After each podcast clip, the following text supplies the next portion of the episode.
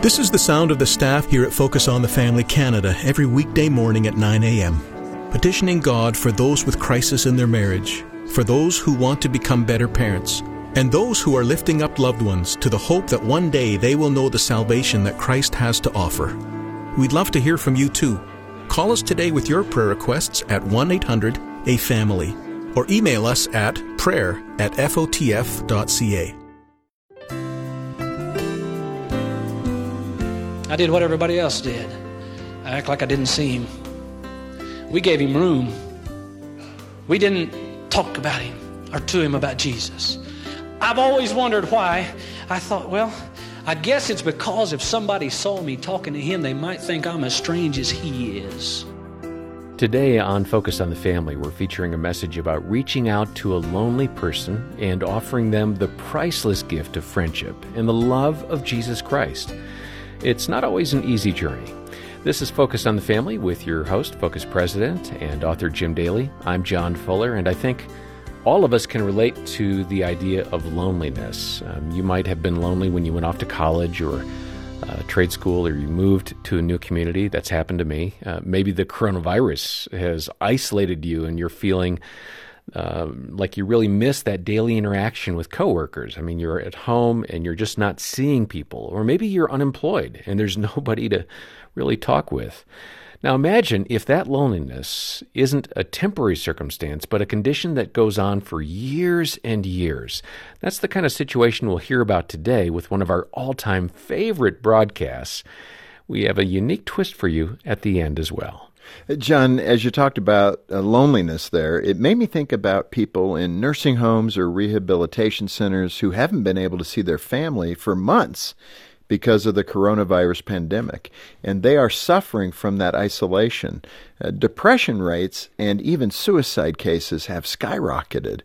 But even before the huge changes that the coronavirus wrought, there were statistics showing that 60% of people in nursing homes never received visitors. They've either outlived their friends and family or have been forgotten. And that just breaks my heart. Mm, yeah, it's so sad to see that happening. Uh, in fact, my wife, before coronavirus, had made uh, friends with quite a few of the ladies at the assisted living center where her mom stays, and visitors were pretty rare then, and certainly, of course, now. These residents seem so lonely, but Dena really has enjoyed their company, and I can't help but think that uh, that scenario is multiplied among senior citizens, whether they're at home or in a facility. And let me say, if you are struggling with isolation and loneliness, no matter what your age or where you're living, Focus on the Family is here for you. You are our brothers and sisters in Christ, and we're all part of the same family, the family of God.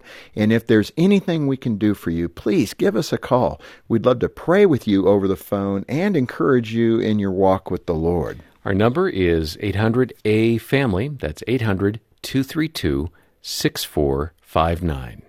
And I hope today's program, A Man Called Norman, will inspire you to reach out to someone in your community.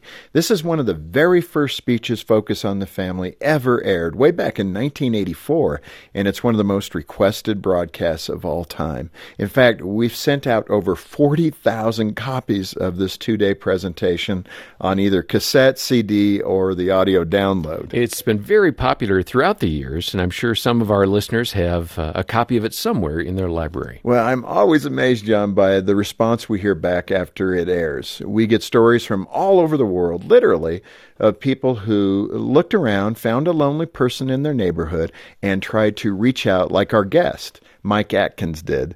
And really, Mike just simply became the hands and feet of Jesus to a crotchety old neighbor who was really an outcast, the hermit of their neighborhood. And it's wonderful to hear how this man, Norman, responded. As you mentioned, John, uh, we're going to change things up a bit. We're going to call our guest, Mike Adkins, at the end of the show next time to get an update from him. And a little bit of background about Mike. Uh, he's an evangelist, a singer, and a songwriter. He has traveled all over the world and has recorded a number of music albums, including the bestseller called Thank You for the Dove. He's married to Carmel, and they have three grown children and a number of grandchildren. And here now is Mike Adkins on Focus on the Family. We prayed about what house to buy, and we bought a house. God led us to it, got us a marvelous deal on it. It's the kind of house I loved. It's an old house that I could work on and fix up. First thing I did, I said, I'm going, I just see in my mind what this house was going to look like when I got finished. Didn't look that way now, but when I finished, and I started with the lawn out in the front, there was an old tree that had rotted and fell down, and I was going to fill in that little hole in the ground, and just there was still a little bit of a stump. I was going to cut that out, fill the hole in, make it nice and smooth. I forgot since we prayed, I forgot to check first to see who lived around me. Because I trusted the Spirit of God, you know, that He would take care of those little things like that. And, and I'm going to tell you who lived right around the house I bought. On my left was a Catholic couple, their family.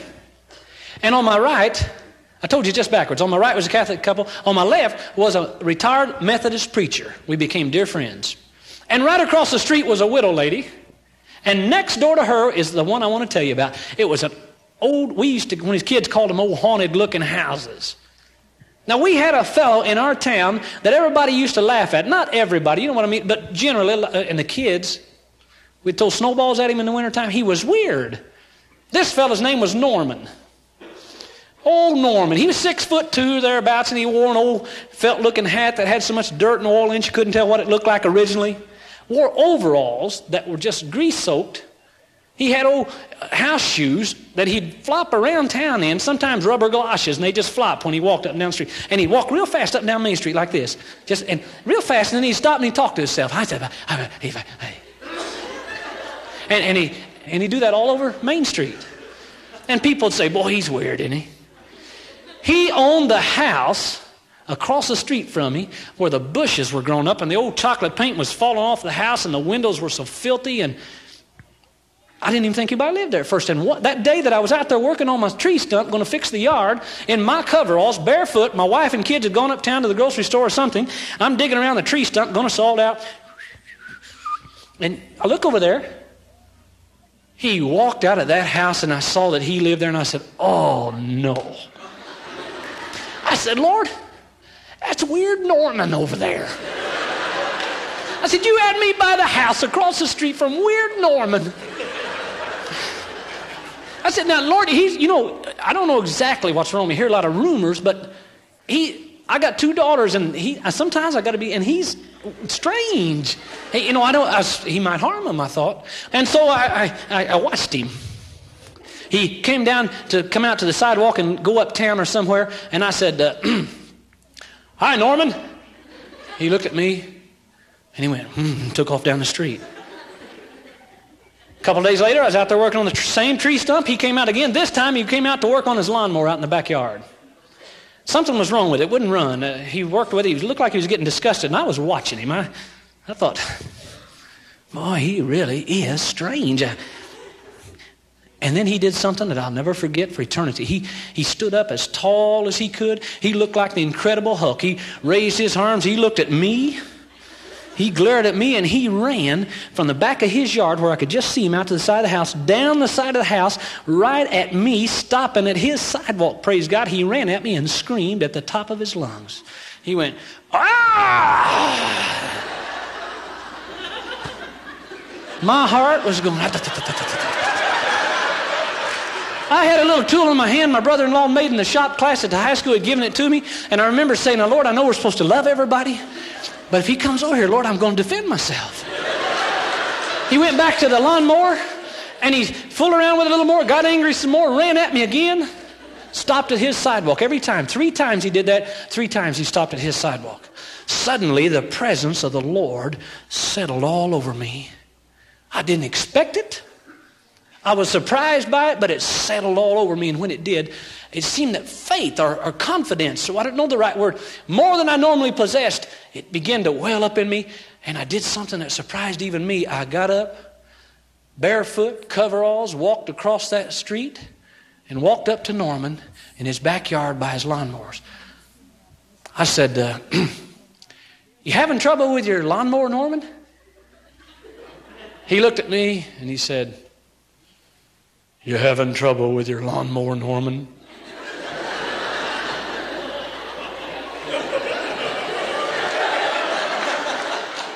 I said, uh, I just said that.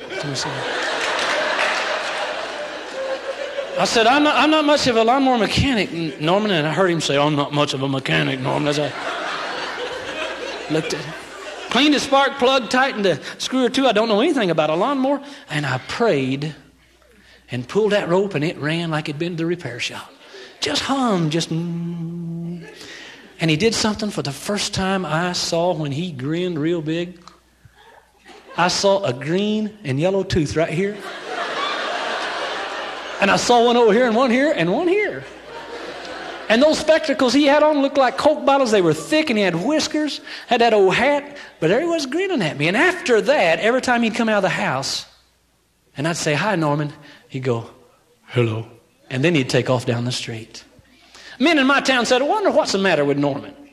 Well, he's in the barber shop. You know, that's where you find out things in town. And especially our small town. And one fellow said, I know what it is. Uh, Norman was hit by a Greyhound bus once, I heard. Uh, another fellow said, No, no, Fred, that's not it at all. What happened to Norman was he was brilliant, he was a genius. He said, in fact, he was such a genius that his mind exploded one day. But God didn't care about all that. He said to me, You beginning to put a little seed of a seed of a seed way down here deep in my heart for the first time. He said, Witness Jesus to him. Well, okay, Lord, I'll. One night after church, it is tradition in our town to go to the Dairy Queen. But in, in our town, everybody used to go to Dairy Queen after church. It was just what they did in those days. It was a trend. And the scene was always the same. You know, whoever got out first, whoever had the 20 minute service got there first, got their ice cream, sat down. Then the church that had the 25 minute service, they followed and they got there next, they got their ice cream. They always waved at one another. Hi, Bill. Hi, John. Hi. Hi, Betty. How's your family? Fine. How was church? I, oh, it always interested me. They always said the same thing. They'd say, Oh, wonderful. Never had heard anybody have a bad service. And everybody be waving and smiling in the Dairy Queen and everybody be eating their ice cream. I've done it myself. I'm not saying anything about my neighbors I wouldn't say about myself. I was doing it myself. I was sitting there eating ice cream one night and I smiling at everybody. Guess who walked in right in the middle of all that? Thank you. he comes, gets his ice cream cone. He always sits there right in the same seat. And every Christian in the place, especially Brother Mike, who travels around the country lifting up Jesus and singing adoration, I rushed over to him and gave him the four spiritual laws. No. I did what everybody else did. I act like I didn't see him. We gave him room. We didn't talk about him or to him about Jesus. I've always wondered why, now that I tell this story, I thought, well, I guess it's because if somebody saw me talking to him, they might think I'm as strange as he is. This Focus on the Family broadcast will continue in just a moment. Are you a pastor or ministry leader? Are your everyday ministry responsibilities taking a toll in your life? It's time to let God minister to you. Come away with your spouse and be quiet before God. Focus on the Family Canada has designed a seven day retreat for couples in ministry. Come visit us at Kerith Retreats, a quiet place to receive from God and deepen your connection to Him, your spouse, and your calling. Find rest, find renewal, find reconnection with God. Find out more at kerithretreats.ca. Financial Moments with Tom Copeland. Jesus said, Peace I leave with you, my peace I give you. Are you experiencing God's peace in the area of finances? If not, then you're probably not managing money God's way. With over 2,300 references in the Bible to money, God's Word has incredible wisdom for us in managing finances, but unfortunately, except for tithing, most Christians have limited knowledge of what the Bible says on finances, and as a result, they later suffer the consequences. We have a solution. Starting in February, at various times, we have several experienced small group leaders who will lead my in depth biblical financial study titled Financial Management God's Way. This study has helped thousands of people learn to manage money according to biblical principles and to be blessed by God. Further, for those who have been through the Financial Management God's Way series, I will be leading an advanced study called Discerning God's Will in Managing Money on Monday evening starting on February the 15th. All meetings will take place on Zoom. To learn more, go to copelandfinancialministries.org. Thanks for listening to Focus on the Family. Let's resume now with the balance of today's programming. And the Spirit of the Lord spoke to me and said, quietly, and don't make a show out of it, go over and tell him about Jesus. I said, Carmel, pray for me. I'm going to go talk to Norman. She's getting used to that kind of action, and she prayed, and I went over there and I sat down and real quick, and I said, Hi, Norman, you remember who I am? He said, You remember who I am? I said, I said Norman, listen, I'm your neighbor. He said, I'm your neighbor. And he looked at me out of those eyes, out of those thick glasses. And I said, Norman, do you know who Jesus is?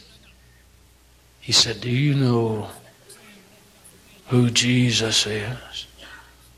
I said, because people were beginning to look, I said, Norman, did you ever think about asking Jesus to come into your heart and your life? He never repeated me. For the first time, he said, I've given it serious consideration. I was shocked. A couple nights later, the Lord said, 700 Club's going to have an extra special good program on tonight. Invite Norman. Hey, Norman! Hey, Norman, you all come over tonight watch television? 700 Club got a big, tel- come on. Well, the Lord wanted to witness to him. He said, okay. He dressed up for us that night. He didn't take a bath. He didn't put on different clothes. He, he put on an old string tie that somebody had given him, hung about like that, and here he come across the street that night. And he come up the steps, and, and the Lord said, get him there where he can see, because he's got those glasses, and he's, I want to witness to him. And I, I said, Norman, come on in. We're really glad to have you tonight at our house. Lied. I said, sit down over here in my chair. He sat down in my chair and he watched 700 Club. He was witness to. My wife sat back here and I sat back here and we watched him watch 700 Club. And after a while, he got up and said, Thank you very much. And he started out the door. And I went over and turned the light on for him. I said, Watch the steps now. Good night, Norman. Good night now. Come back. And good night. Closed the door. I ran in the house, ran over to my chair. I looked at my chair. There wasn't a spot on it. It was like no one had ever sat there. It was clean. My wife sprayed a little bit of stuff in the air, and the house smelled real good, and we couldn't even tell he'd been there. A few days later, the Lord said, Take him somewhere with you. I said, Hey, Norman, you ever go to the St. Louis baseball game? Busch Stadium, St. Louis? No. Like to. I said, We'll go. Picked him up just a few days later. It was hot weather by this time. He come out with one of the longest wool tweedy looking winter coats on you've ever laid eyes on. It touched him about his shoes, and he's big, tall. He looked like the gray ghost when he come out of the house. I said, Norman, you're not going to need that coat. It's hot, you know. We're going to be outdoors. It, there's no, and it's the sun just, and you'll, pers- and you leave. And he said, oh, I want to wear my, I want to wear my. I said, Norman, you know, um, get in the car, Norman. Turned the air conditioner wide open, headed up the interstate to St. Louis. He kept looking at that CB radio. Finally, I said, Talk on that thing. Here, push that button and talk. I said, Hey, man, Breaker, we got a fella here never had a CB, never been around one before. He, he mows lawns around our town for a living and he cleans ashes out of the furnaces in the wintertime. I said, let's give him a name, give him a nickname. Somebody said, well, he'd be the old grass cutter. And he just, and, and I said, here, old grass cutter, talk to him. He said, hello? It's old grass cutter. And it, he was fascinated. He got to St. Louis at the ball game. We parked in the parking area. And when we got out of the car, I figured out a plan. I said, Norman, I'm not going in the ball game with you if you wear that stupid old coat. And when he took it off, I saw why he was wearing it.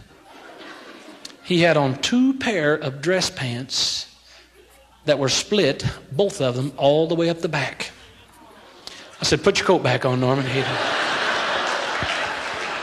we went in the ball game. We turned that turnstile and walked in.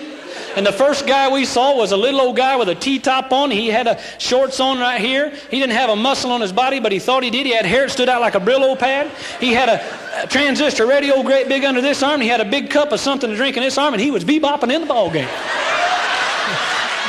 he, he looked at he looked at Norman, never batted an eye. Looked at me a little strange. Uh,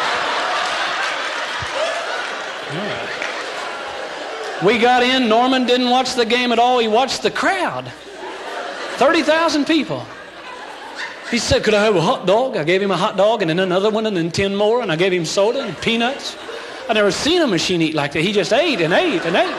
And the seventh inning got there, and I, I forgot it was the seventh inning. Everybody in the place stood up to stretch, and I said, Oh, yeah, Norman. But this time I had told him, because it was hot, he was perspiring. I said, Just take your coat down and drape it over the seat. Sometime back around the third inning or so. And he draped it over the seat and he was much more comfortable. But now it was the seventh inning and we were standing all over the park and I, I said, Stand up, Norman, let's stretch. And we were just stretching away.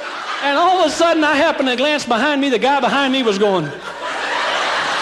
I said, Sit down, Norman, sit down, sit down.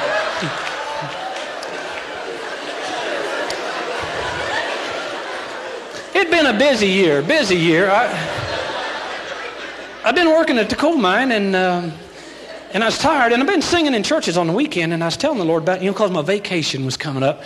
And you know what the Lord told me? He said, Why don't you take Norman with you on vacation? I said, I'm going to Opryland, Lord. Norman at Opryland just, and he said, I said, Lord, I'm not going to do it now. I, sir, I, I'm tired, and couple of weeks later, we was going down the highway to Opryland. Norman sitting beside me, my wife and kids in the back. I noticed something about him. He was beginning to be relaxed around people. He was beginning to be less nervous, and he didn't talk to himself as much as he had before. We got to Opryland, and, uh, and I found the bumper cars. I said, Norman, did you ever ride a... No. I said, here's how they work. Push the pedal, turn the wheel, and get and have a good time. Get in there. We got him in there, and he sat down in that big old bumper car with all them kiddies and all them uh, girlfriends that wanted to hit their boyfriends with their car and all the mothers that wanted to hit the fathers with a car. And, and he got everybody in the place caught over to one side. They turned that right on. He had the whole crowd pinned, and he had his car sideways and had them jammed in over there, and they were mad. And he was looking around going, and looking at me going, and he couldn't figure it out. We began to laugh. And we were standing outside that place. Tears began to run out. I said, look, Carmen, look at Norman. He's got them. Everyone caught over there. And the kids were going, oh. And, and finally, somebody got loose. And the ride was about half over, and they felt like they'd been cheated, and they were in a hurry. They came all the way around that rink, and they wanted to hit somebody before that ride was over. And there sat Norman, and they hit him full speed ahead. He went, oh, and then he really tried to get that thing going. And here comes someone else, and they were starting to get loose now in great numbers. And one by one, they'd come around and they'd hit Norman. And the Spirit of the Lord spoke to me at Opryland. And he said, That's what they've been doing to Norman all his life. People been hitting on him. They've been hitting on him. When they throw snowballs at him, like he's not a human being, they hit on him. When they bring him old junky clothes they wouldn't wear anymore themselves, they hit on him. And then he said something I'll never forget. He said, That's what my children do, my children, to one another. And then he reminded me of the 13th chapter, 1 Corinthians. Though I speak with the tongues of men and angels, Though I have all faith so I could remove mountains, understand all mysteries, if I have no charity, love, I need another cassette tape, another book. No, it says, I am nothing. Oh, I so appreciate the heart and the emotion there from Mike Adkins. And I'm so sorry. We're going to have to pause right there on this uh, classic presentation. Uh, but I'll encourage you to be back with us next time for the powerful conclusion of this message. You won't want to miss it. Right, John. And as we said at the top of the show, we'll give Mike a call toward the end of the program next time to get an update on how he's doing. Uh, you know, I think uh, all of us know a Norman in our neighborhood or maybe at work. And a clear takeaway from this message is that we have an opportunity to be Jesus with skin on to that lonely person. We can pray and ask the Lord to help us notice someone He'd like to touch through us and then find a way to engage them, maybe by offering them a cup of coffee at work or waving to that neighbor and complimenting their lawn, whatever. And when we build that bridge, we have an opportunity to let that person see how God works in our own lives, which often leads to that question, how do you know Jesus like that? I want what you have. And then you have the opportunity to introduce that person to their Savior, just as Mike Adkins did with Norman, as you'll hear next time. And uh, last time we aired this message from Mike, we received a letter from a mom that ties right in with what you're saying, Jim. Uh, let me read it real quick. She said, Dear Focus, my son is a lot like Norman. He's a bright, beautiful, autistic boy with no friends, and I pray every day for an understanding person who will love him when I'm no longer here to care for him. I can only hope that my son will find compassion and understanding. Please continue to share stories like A Man Called Norman so my child has a chance to be loved for simply being a child of God, created to His glory and honor. You're in my prayers, and I thank God for what He's doing through Focus on the Family. And I, I really thought, Jim, that that was a deeply touching letter and a reminder that we can't move so fast and be so self absorbed that we miss the people around us who need us the most. Oh, you know, John, it grips me right now hearing that. I'm just thinking of the love of that mom. Uh, she's anticipating a time when she won't be there for her son. And as the body of Christ, that should be our responsibility to step up in the gap and to say, Yes, I will be there for that boy. And if we do more of that, John, I don't think there's anything that could stop the body of Christ and the Lord working through us. That's the ultimate definition of the church. It's the family of God here on earth. Mm, and our listeners might have heard some emotion as I read that letter from that mom. Um, many would know that our son Zane is on the autistic spectrum, and we're really struggling to figure out just what does life look like for him down the road, especially after Dena and I pass away. Um, he's very fortunate to have loving siblings, and uh, there are a lot of people pulling for him. But I can't imagine how hard it would be to have an only child thinking, well, who's going to be taking care of that son? Who's going to reach out to him? No, right. It's that lingering unknown, a fear of the future, wondering who is going to stand in the gap for that child. Well, I hope as a listener you've been touched by this broadcast and that you'll take the challenge to get involved in a lonely person's life and also share this message with as many people as possible so that we can multiply the good that can be done. Uh, please donate to the work we're doing here at Focus on the Family Canada and request a CD of this complete presentation from Mike Adkins. Yeah, you can reach us by calling 800 A Family 800, the letter A in the word family, or donate online and request the CD at focusonthefamily.ca. And if you enjoyed today's program, please tell a friend to tune in with you next time as Mike Adkins continues and explains how he helped Norman clean up his life inside and out. I got some lava soap and I got a sponge and I began to rub the top of his head and I rubbed it and he'd go, mmm, mmm, mmm. I rubbed it and pretty soon I looked and there was a bunch of white showing through. He had beautiful white hair. On behalf of Jim Daly and the entire team, thanks for joining us today for Focus on the Family. I'm John Fuller, inviting you back as we once again help you and your family thrive in Christ.